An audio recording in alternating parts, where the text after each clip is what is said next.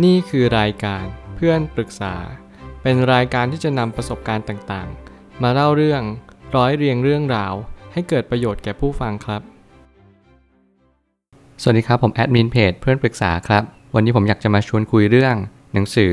Onward How Starbucks Fought for its Life Without Losing Its Soul ของ Howard Schultz และ Joanna Gordon หนังสือเล่มนี้เกี่ยวกับ Starbucks ทั้งหมดเลย ซึ่งผมคิดว่าหนังสือเล่มนี้อาจจะช่วยไกด์ให้กับคนที่กำลังสูญเสียจิตวิญญาณในบริษัทไปก็ได้ รวมถึงคนที่ไม่เข้าใจว่าเราจะทำบริษัทไปทำไม สิ่งที่มันสำคัญที่สุดคืออะไร จิตวิญญาณเป็นสิ่งที่สำคัญที่สุดใช่หรือเปล่า หรือแม้กระทั่งการที่เราเรียนรู้ว่าอะไรเป็นจุดที่สำคัญอย่างยิ่งที่เราจะตั้งบริษัทขึ้นมา แล้วสิ่งที่สำคัญคือบุคลากรในบริษัท หรือว่าตัวบริษัทเอง หนังสือเล่มนี้สามารถตอบคุณได้เลยว่า จุดที่สำคัญที่สุดของบริษัทอยู่ตรงไหนสำหรับผมแล้วผมเชื่อว่าหนังสือเล่มนี้ สิ่งที่สำคัญที่สุดก็คือลูกค้า ลูกค้าเป็นเบอร์หนึ่งสำหรับ Starbucks มาตลอด เขาคำนึงถึงว่าลูกค้าต้องการอะไร ก่อนที่ว่าเขาต้องการอะไร ก็คือ CEO นั่นแหละ แล้วมันมีปัญหาบางอย่าง ซึ่งผมเลยตั้งคำถามขึ้นมาว่า หนังสือที่เกี่ยวกับกาแฟ Starbucks ทั้งหมด ผมเชื่อว่าทุกคนคงรู้จักกาแฟ Starbucks มานานมากก็เพราะว่ากาแฟ Starbucks มีมานานจริง ๆ แล้วก็มาในประเทศไทยหลังจากนั้น และก็ประเทศต่อๆไป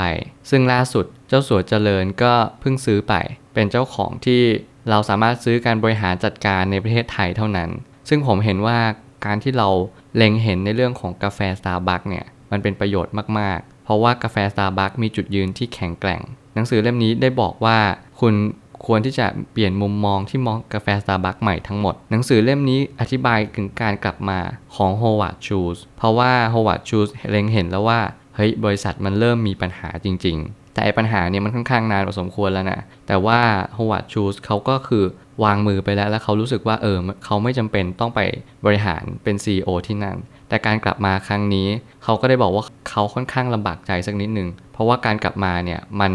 ยากพอสมควรที่เขาจะกลับมาให้คนที่เขามี culture เก่าๆ สามารถที่จะเรียนรู้จากเขาได้ เพราะว่าหลาย ๆ ครั้ง สิ่งที่เขาเคยวางเอาไว้ในอดีตเนี่ย มันอาจจะไม่สามารถที่จะใช้ในปัจจุบัน หรือสิ่งที่มันเป็นการดำเนินงานของทุกคนที่อยู่ในบริษัทอยู่แล้ว และอย่างที่เขากังวลก็คือเขากังวลเกี่ยวกับเรื่องคนในครอบครัวด้วย ที่จะเห็นโอกาสนี้หรือเปล่าว่าเขาจะกลับไปนะ อาจจะไม่มีเวลาให้เท่าเดิมอะไรประมาณนี้ หลายบริษัทมักจะเจอจุดเปลี่ยนที่เรียกว่าแกนกลางมูลค่า ผมแปลเป็นไทยก็คือ core value นั่นแหละ core value เป็นสิ่งที่สำคัญอย่างยิ่งมันคือจุดกลางของมูลค่าบริษัทว่า มูลค่าบริษัทต้องการไปทางไหน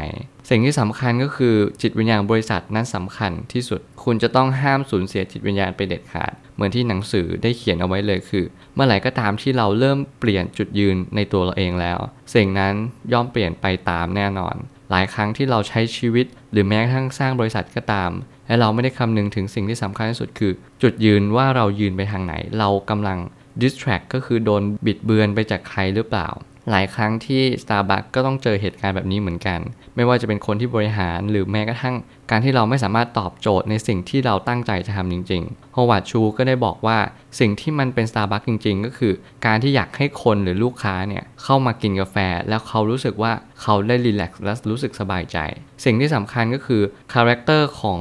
Starbucks ก็คือจะเป็นเก้าอี้ไม้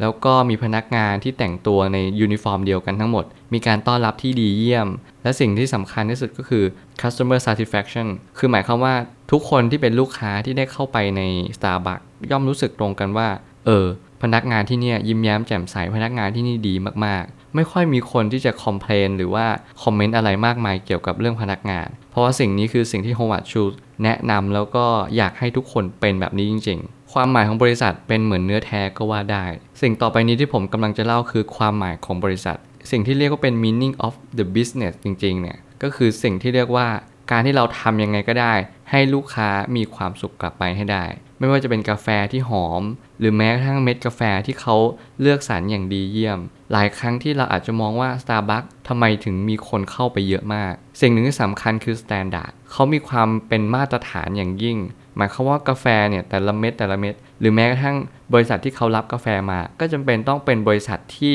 ส่งกาแฟในคุณภาพเดียวกันคุณภาพเดียวกัน ไม่อย่างนั้นมันก็สูญเสียคุณภาพไป คนก็จะมีความรู้สึกว่า เฮ้ย Starbucks สาขาเนี้ยมันต้องผิดแผกไปจากสิ่งที่เราเคยกิน หรือแม้กระทั่ง Starbucks ที่ต่างประเทศ กับ Starbucks ที่ไทย ก็ย่อมจะบอกได้ว่าเหมือนกัน เป็นเนื้อเดียวกัน ก็เพราะว่านั่นคือความหมายที่เขาใส่เข้าไปในบริษัท Starbucks ว่า คือต้องการให้คนกินกาแฟแบบหอมกลุ่น จากเมล็ดกาแฟแท้ๆ และสุดท้ายนี้การทำโปรโมชั่นของร้านคือ การที่ให้ลูกค้าสัมผัสถึงความลุ่มลึกของกาแฟ นี่คือสิ่งที่เรียกว่าเป็นโปรโมชั่นก็คือ เขาได้ออกแบบ My Star Reward มา ซึ่ง Starbucks ได้ออกแบบ My Star Reward มา ซึ่งไอ้ My Star Reward เนี่ย มันก็คือการอัปเดตข้อมูลต่างๆของ Starbucks ไม่ว่าจะเป็นสาขา ไม่ว่าจะเป็น drive thru หรือแม้กระทั่งการที่จะมีกาแฟแบบโปรโมชั่นต่างๆ เช่นกาแฟแบบใหม่ หรือ Product ใหม่ ๆ สามารถที่จะติดตามแล้วก็สามารถซื้อผ่าน My Reward ได้เลย ซึ่งในความเป็นจริงเนี่ย My Reward มันก็คือการที่เรา collect data นั่นแหละ คนที่เขาสมัครเข้าไปเขาก็จะเป็นฐานข้อมูลว่า เออ ประเทศนี้มีคนสมัครกี่คน เดี๋ยวนี้ Starbucks ถึงขั้นทำการเป็นสมาชิกสามารถที่จะแอดเงินเข้าไป แล้วก็ซื้อผ่านบัตรสมาชิกได้เลย มีโปรโมชั่นมากมายที่คุณได้รู้เป็นคนแรก คือเหมือนเป็น privilege นั่นแหละสิทธิพิเศษที่คุณจะได้รับ นี่คือสิ่งที่ Starbucks ก็ประสบความสำเร็จเช่นเดียวกัน เพราะทุกคนก็จะยิ่งอยากเข้าไปกิน Starbucks มากยิ่งขึ้น การทำโปรโมชั่นนี้ผมเชื่อว่ามันทำให้เราอยากกิน Starbucks มากขึ้นอีก แล้วก็รู้สึกว่าได้มีการติดตามข่าวของ Starbucks เนี่ยอย่างทันท่วงทีสำหรับคนที่เป็นแฟนพันธุ์แท้ของกาแฟ Starbucks จริง ๆ แล้วสิ่งที่ผมอยากจะทิ้งท้ายก็คือ สิ่งที่ Howard Schultz ได้กลับมา เขาได้มอบจิตวิญญาณกลับคืนมาด้วย Starbucks จะไม่สูญเสียจิตวิญญาณต่อไป เพราะว่า Starbucks นั้นได้กลับคืนมาอย่างแท้จริง เป็นเหมือนคนที่มอดไหม้ไปแล้วเหมือนนกฟีนิกซ์ที่กลับมีไฟขึ้นมาอีกครั้งหนึ่ง ผมเชื่อแบบนั้น และผมเชื่อว่าทุกปัญหาย่อมมีทางออกเสมอ ขอบคุณครับ รวมถึงคุณสามารถแชร์ประสบการณ์ ผ่านทาง Facebook Twitter และ YouTube และอย่าลืมติด Hashtag เพื่อนปรึกษาหรือ f r ร e n d t a l k ด้วยนะครับ